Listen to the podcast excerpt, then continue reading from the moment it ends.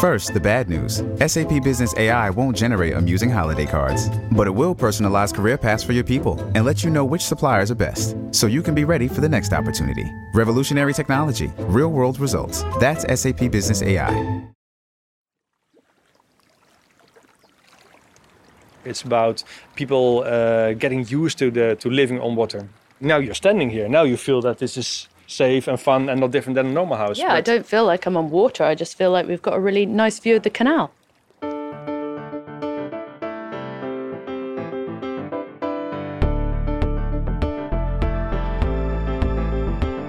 This is World Changing Ideas, and I'm Amelia Hempel. This season, we're bringing you stories from changemakers and innovators all around the world working to create a better future.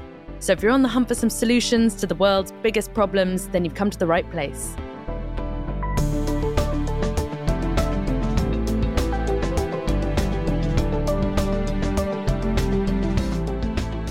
We've looked at a whole bunch of amazing ideas this season. We've met people tackling global problems like rising temperatures, water shortages, rainforest destruction, and greenhouse gas emissions. Eye on Earth tonight, a new report suggests that sea levels are rising at a dramatic rate. University of Miami scientists warn we'd better act soon or coastal cities and towns will slowly diminish. New sea level rise report showing our country's coastline could experience as much sea level rise in the next 30 years as it experienced over the span of the entire last century. This report documents that hundreds of thousands of homes and businesses in Louisiana, Texas, North Carolina, and Florida Florida are in danger of being lost or severely damaged because of rising sea levels. One UH report predicted the loss of $19 billion worth of Hawaii land and infrastructure by the end of this century. That includes more than 6,000 homes. But one environmental challenge we can't skip over is rising sea levels, because in the next few decades, this is going to affect all of us. Global warming has caused unprecedented levels of ice and glacier melt over the last few decades. So, no matter how much we reduce our carbon emissions, sea levels are on course to rise at least a foot by 2050, which is a scary statistic even before we think about the fact that almost three quarters of the world's population live within 50 kilometres of the sea. We're going to need something pretty transformative to take on this one. I took a trip to Europe to find out what sort of world changing ideas are whirling around there.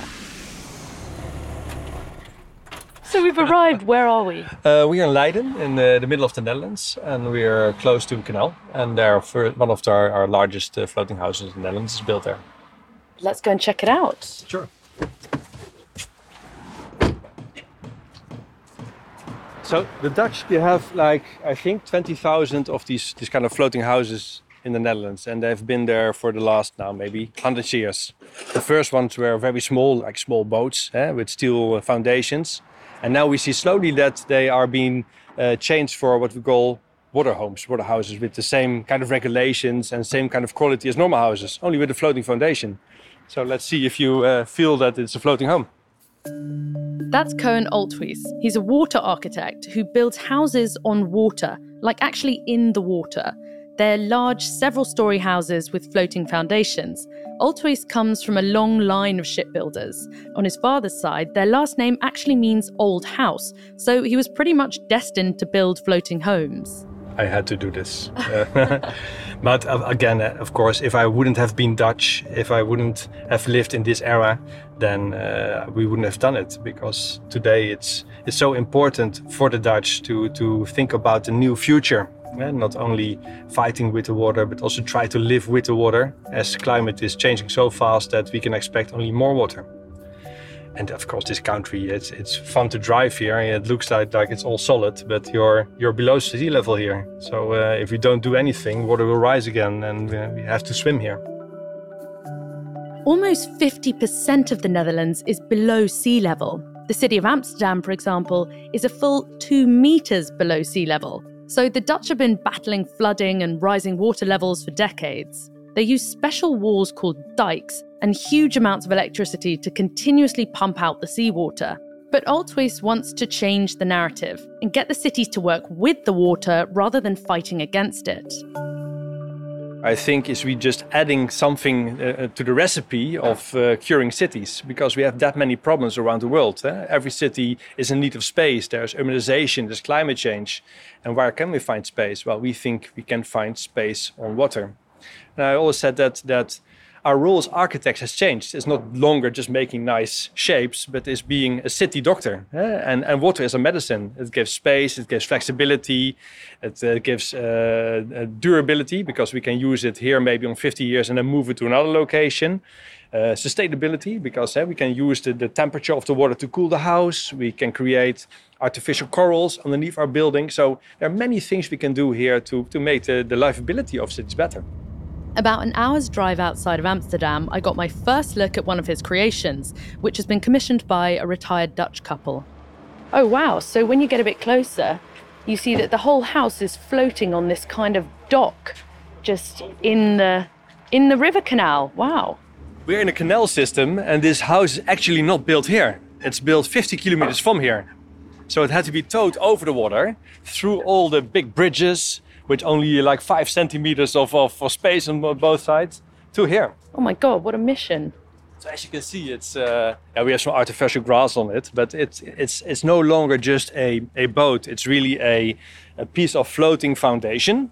Uh, it measures, I think, here uh, 12 by uh, 20 meters, and then two thirds of that that foundation is used by the house on it. And the house is two stories, and it has this fantastic view over the water. Yeah, it's very modern. It looks like kind of a beach house. You've got balconies, this its own private island. Yeah, yeah. Well, if you, I hope to, uh, we designed some trees on it, so they have to put on it. But if you would bring this house on the middle of the water, or even on a big lake, and you would uh, uh, have come there with your boat, yeah, then it's it's in fact a floating island. So if you add like another two or three stories on this house, which is easily we can do because we have such a large foundation, yeah, then you can house maybe uh, 14, 15 uh, small studios on it. You can tow the houses and move them anywhere with special permits from the government, of course. And then you can fix them in place using a long pole at each corner, which is driven into the ground. The house we were looking at can rise up to three meters depending on the water level. There's a little bridge for the residents to get back onto land and a speedboat that's docked next to it as well. Olthuis says we're only just starting to discover how transformative floating homes can be for cities. And I think a good urban planner makes an, a flexible plan and not longer just a nice picture of how the city could look like, but something that is uh, like an organism and that can change constantly. He and his team have designed over 300 floating homes, offices, schools, and healthcare centres. But how do these floating buildings work structurally? They're not that different than a boat. That means you design a house, you calculate the weight, and the weight determines how much foundation you need and how deep the foundation should be. So for a floating home like this, is like six, seven meters height. That means that we have a foundation of 1.6 meters into the water. So it's a big concrete shoebox and that, uh, that that works like a ship, so it uh, pushes up the building. So does water get inside that concrete shoebox? I hope not. it's not good for the wine. Eh? It's inside. Oh wow, we can. We're stepping onto the house island. Yeah, you're walking on water now. Yeah. We're walking on water. Yeah. This is amazing. There's even an electric elevator inside the house, which Olthuis explained is necessary for accessibility. So here we are. We've arrived. Second story. Second story.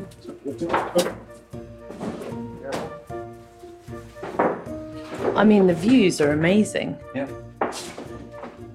They installed wooden floors here. Yeah, I, I love And will this be the bedroom? You've got a nice glass door here going out onto the balcony and out onto the water. to open it like this. I like this place a lot because this shows what. Oh. Here we go, out onto the balcony. Some nice little ducks swimming in the canal in front of us.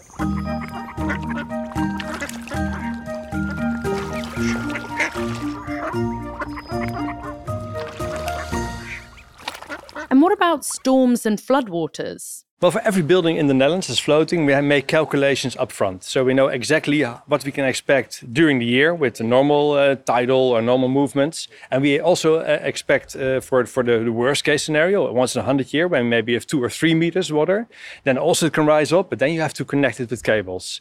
And but for the, only the, the 20 centimeters, we have the big piles next to it, and you can just go on holiday and you'll find your house after two weeks back 20 centimeters higher than, than before. Okay, so if there's a big storm, your basement would rise with the water level to lift the building and avoid any flooding.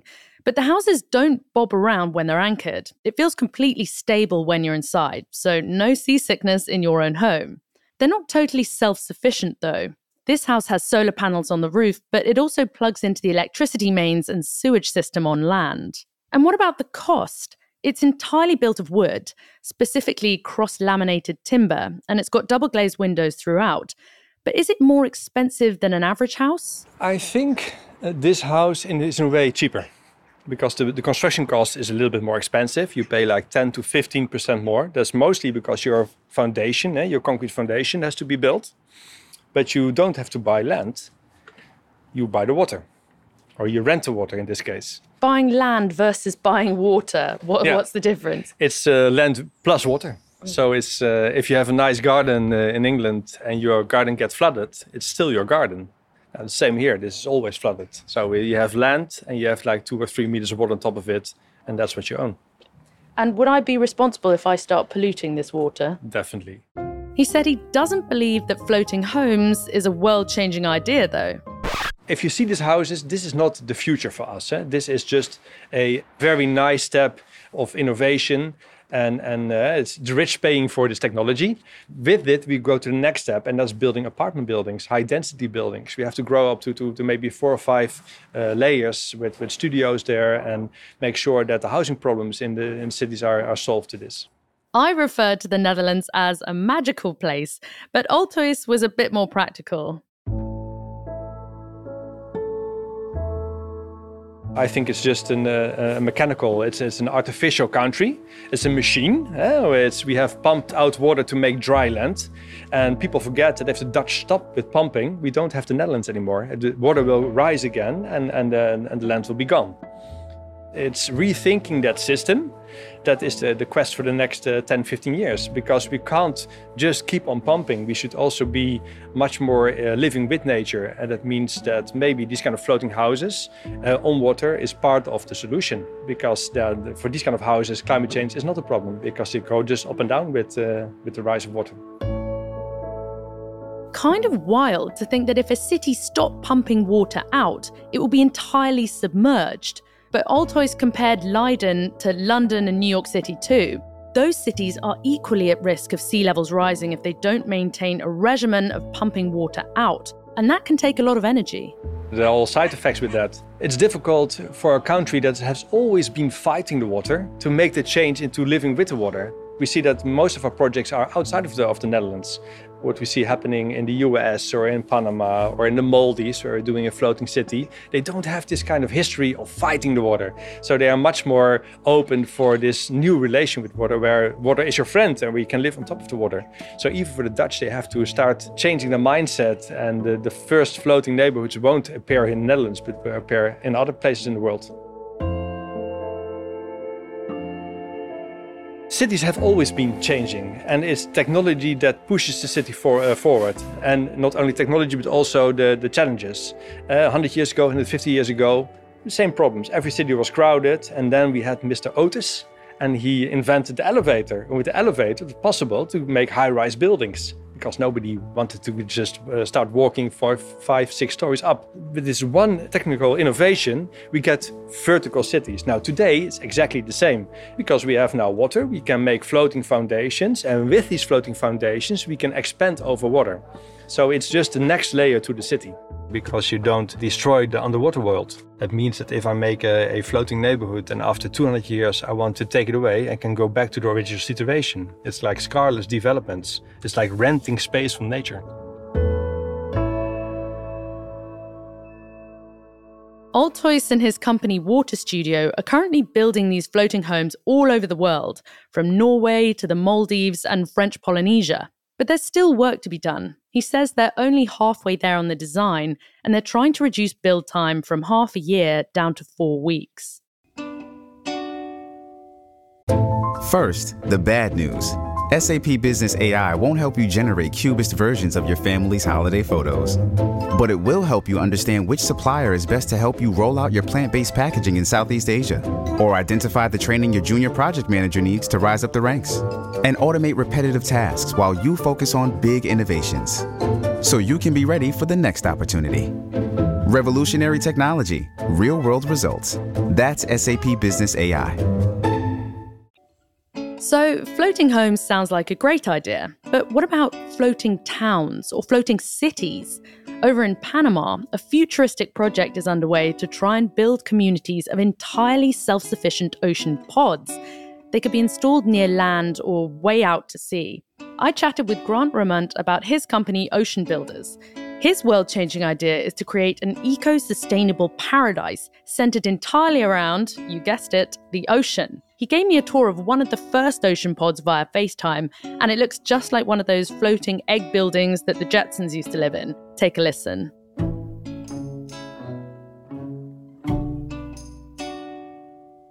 Will you tell me exactly where you are right now and what you can see? What's your what's your view like? All right. I am right now in a sea pod. This is the first in the world pod that has been developed and built, and we're in Panama. It's always uh, sunny and warm here for the most part. It's a beautiful way of living. Will you tell me your story? How did you get into ocean builders and sea pods? What's your background? I've always loved being around water I think a lot of people are. I mean, most people spend all year dreaming of going to some water location close to the beach or on a tropical island somewhere. And uh, I actually had a chance to live in a floating home. I found it as an Airbnb and I just fell in love with the lifestyle. I didn't even know that a floating home like that existed. And then I tried it for one night and I just extended for a week and then a month and then a year and then three and a half years later, I was still there. Nice. And then so this wasn't your your first crack at the sea pods, was it? No, I didn't think I'd ever do it as a business. I was semi-retired at the time, and uh, I didn't think I would do another business at all. And then I saw what my now business partner had built as a prototype. He built this floating platform. So I saw it and I thought, wow, that could be something that could change how we think about real estate. Did you have any background in real estate before? I have a software development company building software for the beauty industry for like Wella Professionals, L'Oreal, and OPI. And before that, I was in uh, scissor sharpening for the beauty industry. So completely unrelated, but all the skills I've learned over the years from past businesses kind of rolled up into this. So you you had the idea for the ocean builders, and and then what happened next? When I first saw the original prototype, I just got super inspired, and I wrote ideas after ideas. Like every 10 minutes, I'd have pages of notes. And that went on for many months because this it just kind of opened a whole new realm of what's possible. This is kind of a, a hybrid between a house and a boat.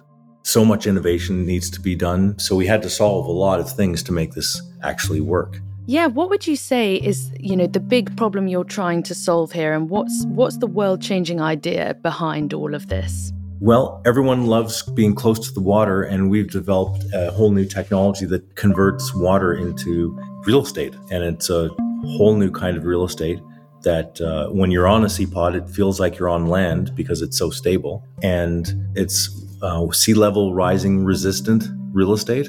So, sea level rising is a huge global issue right now. Many people are going to be displaced when the sea level rises in their local area something like 80% of the world lives within 80 kilometers of the water, of, of the ocean. So this technology solves that and creates uh, sea level rising resistant real estate. But it's also eco restorative and eco friendly real estate because every sea pod we put in the water actually becomes a habitat for life.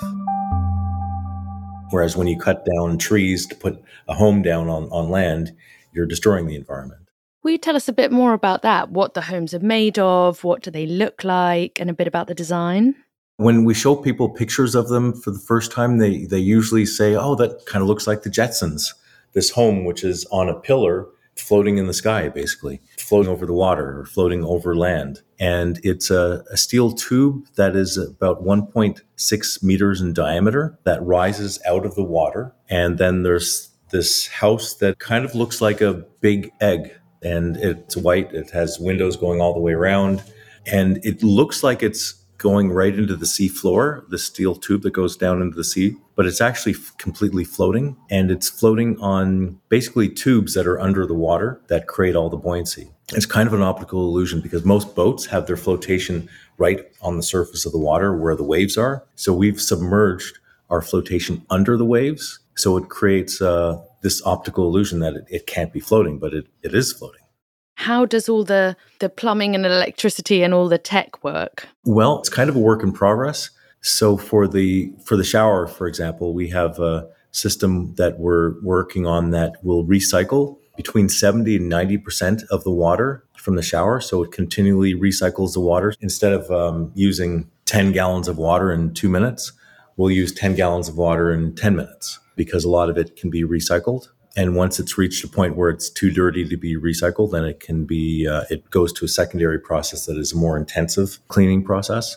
But usually when you're in the shower most of the water that goes down the drain is already warm. So it's already it's already been heated up and then it's mostly clean. So we figure okay well why not just do a quick cleaning cycle on that? And then you don't have to spend as much energy to heat fresh water because this water is already warm so we save energy that way and then also save water that way. What about all the sewage? I'm sure that you get asked that a lot. For the gray water, which is just like the water from the shower sinks, we put it through a process called electrocoagulation, which is a process that's been around since the late 50s. And it puts the uh, liquids through metal plates that are charged. What happens is all the particles that are in the water that goes through those plates actually coagulate. They kind of stick together. Much easier to filter those out. And it can even filter out things that are hard to traditionally filter without clogging the filters, like uh, soaps and oils, possibly pharmaceuticals. For black water, which is the all the liquids and the solids coming from toilets, we separate the liquids from the solids. The solids go to an incinerator unit that incinerate the solids down to like just ash so you get like a teaspoon of ash or a tablespoon of ash for the solids. And then the waste heat from that goes towards heating water for the home. So for showers and sinks and dishwashing and the liquid waste gets treated to the point where you can actually drink it, but we actually filter it back into the toilet water intake. So it just gets continually recycled. What about the electricity? Do you have solar panels or is it completely disconnected from the grid? Right now, we're kind of a hybrid because we're close enough to land, so we just have a power line going.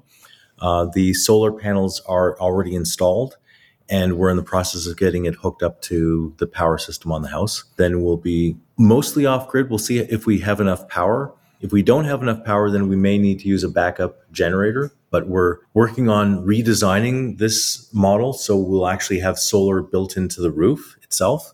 So that should be enough in about three hours of sunlight, we'll have enough power to power the whole house. So you want to have whole communities at living out in these sea pods. Will people be able to kind of get on a boat and or where will they walk around or they'll just swim? Well, we are developing the concept right now so we can have something in coastal waters of many countries eventually around the world uh, we're starting here in Panama because it's a really easy place to start because it's outside of the hurricane zone. We have a jet ski dock right on our sea pod that I'm in right now. My preference is a paddleboard that has a motor on it, so it's electric paddleboard, which is kind of fun. Uh, you can use a kayak. We even have the ability to land a helicopter on this unit. We've built the roof so it's flat. It's reinforced to be able to land a helicopter or a passenger drone when they become available in a couple years. The location where we want to move this unit to once we're ready is about a kilometer from shore. So in five minutes on a water taxi, you're there. In two minutes on a jet ski, you're there. Or 10 minutes on a paddleboard, you're there. And just get on a, on a boat and go to an island nearby and go for a walk or have a barbecue or bring your dog for a walk. It sounds pretty dreamy. And yeah, what what's the price point? Who's buying them? The Jetsons was set theoretically in the uh, 2062. And in that year, George was 40, and he was actually born on August 21st of 2022. So we had our launch on George Jetson's birthday, which was really fun. So we had a online launch, and we're making them available for a very special price of uh, 295, 295,000 US dollars, and goes up to about 1.5 million with all the upgrades and options that you can get. Are people buying sort of timeshares in them as well, or you're just selling them to individual buyers? Well, we're starting with uh, doing a lot of rentals because we want people to experience them. And that's really where you get to fall in love with the whole lifestyle. And how much can you rent it for? We're doing them for 595, but the retail price is going to be more like 995 per night, so 995 per night, and that would be pretty amazing experience the way we're putting it together. It's going to be like a VIP thing. We greet you at the airport. You walk right off the plane, VIP through customs and in-house cook. Tell me about the community aspect of it. Can you kind of jump over to someone else's sea pod or they're far enough away? You could have several kilometers between each pod if you wanted to.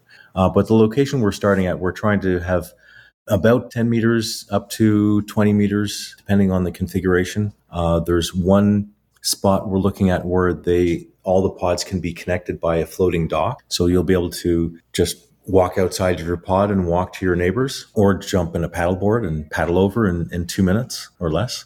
What have been the biggest challenges of this project? Because it's it's pretty different living on a on a floating pod. Yes, uh, there's so many challenges from just describing what it is to people and them understanding, and then solving all the water issues like how do you get enough water?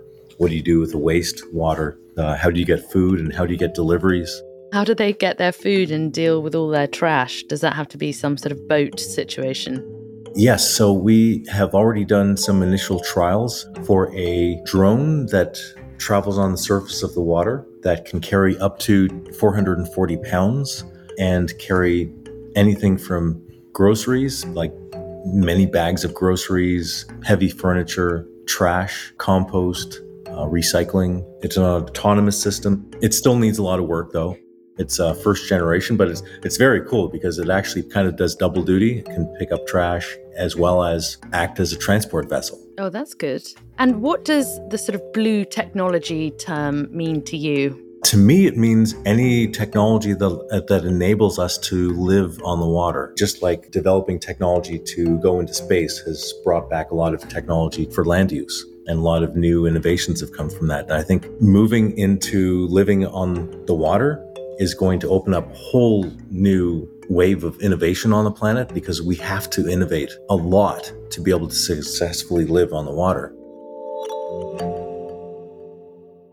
Like the water saving technology can come back to be used on land. If you could use 90% less water in your shower, that can be used anywhere in the world. Is there a way for people to get uh, fresh water on the pods? Well, we have the traditional solution that's available for all boats, which is uh, desalination, which uh, basically just takes salt water, puts it through a reverse osmosis process, and we end up with drinkable water. We actually remineralize the water because after traditional reverse osmosis, the water's technically dead water. It doesn't have any anything in it, so it's not the healthiest water to drink.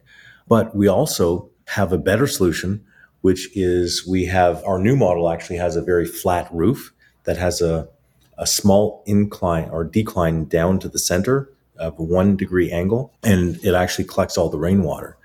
So in five minutes of worth of rain, we have all the water we need for several days. That's great. That's free. That doesn't cost anything for energy. A little bit actually, because we put it through a filtering process, but it's a very small amount of energy compared to desalination, which uses about 450 watts to make 80 liters of water. And tell me what your days are like living on the, the floating home. What's the experience? Oh, I just love waking up here. It's really magical sleeping uh, with the windows open, with the sea breeze, the smells of the ocean, the sounds of being in the tropics.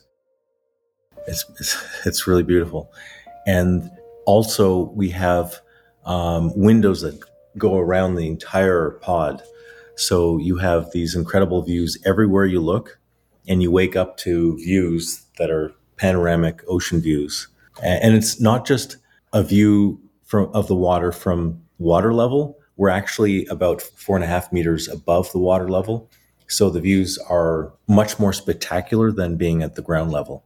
How do people then get down, you know, onto their boat or their paddleboard or we have a spiral staircase in the center of the pod, and then you just walk down. It's 15 steps to the water level. Very cool. What's next on the horizon for you? What are you hoping for the future of this project? I'm excited about the redesign we're doing for this model that I'm sitting in right now. That's going to allow us to go produce them faster, but simultaneously, we're also designing a floating factory. We really want to be able to produce them on the water because it's going to make it easier for us to deploy them because shipping a house around the world is kind of kind of expensive so we would like to be able to produce them where we're delivering them so we can bring the ship to a different area of Panama and, and then spit out 10 or 20 sea pods out of the back of the factory ship.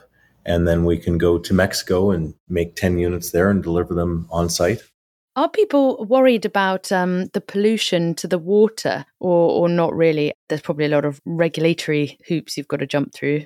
People are concerned about that when they don't know what we're doing because people that live in coastal areas, they usually dump their stuff in the water. They go to the beaches and they leave trash on the beach and then it ends up in the water and it's floating around or they have sewage that goes right into the water.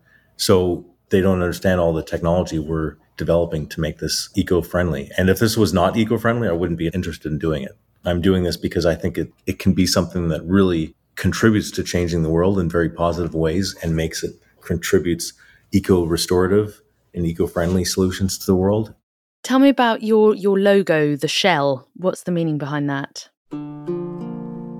It was the first real home that was built in the world and it's made of eco-friendly materials. It's made of materials from the environment. It's a very hard material. It has these very solid structure because of the curves. And so we've taken a lot of ideas from that, that we are getting a lot of inspiration from that. Our entire structure is curved and rounded. And it's just a very organic thing to live in. It's like an egg.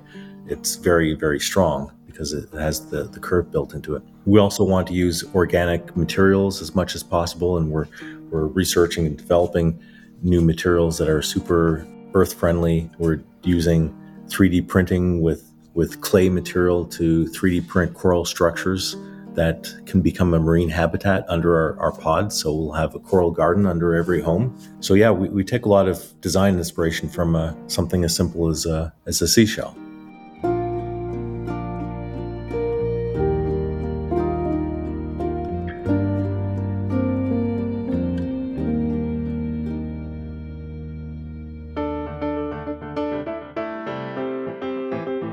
Okay, that's all for our show today. I'm Amelia Hempel, and that was the final episode of this season.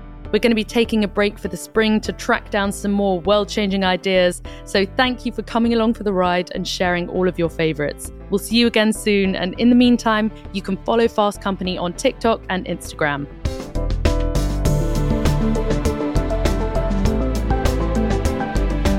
Our show is produced by Avery Miles, mixing and sound design by Nicholas Torres. Joshua Christensen is our supervising producer, editorial oversight from Deputy Editor Kate Davis, and Senior VP of Entertainment Scott Mebus.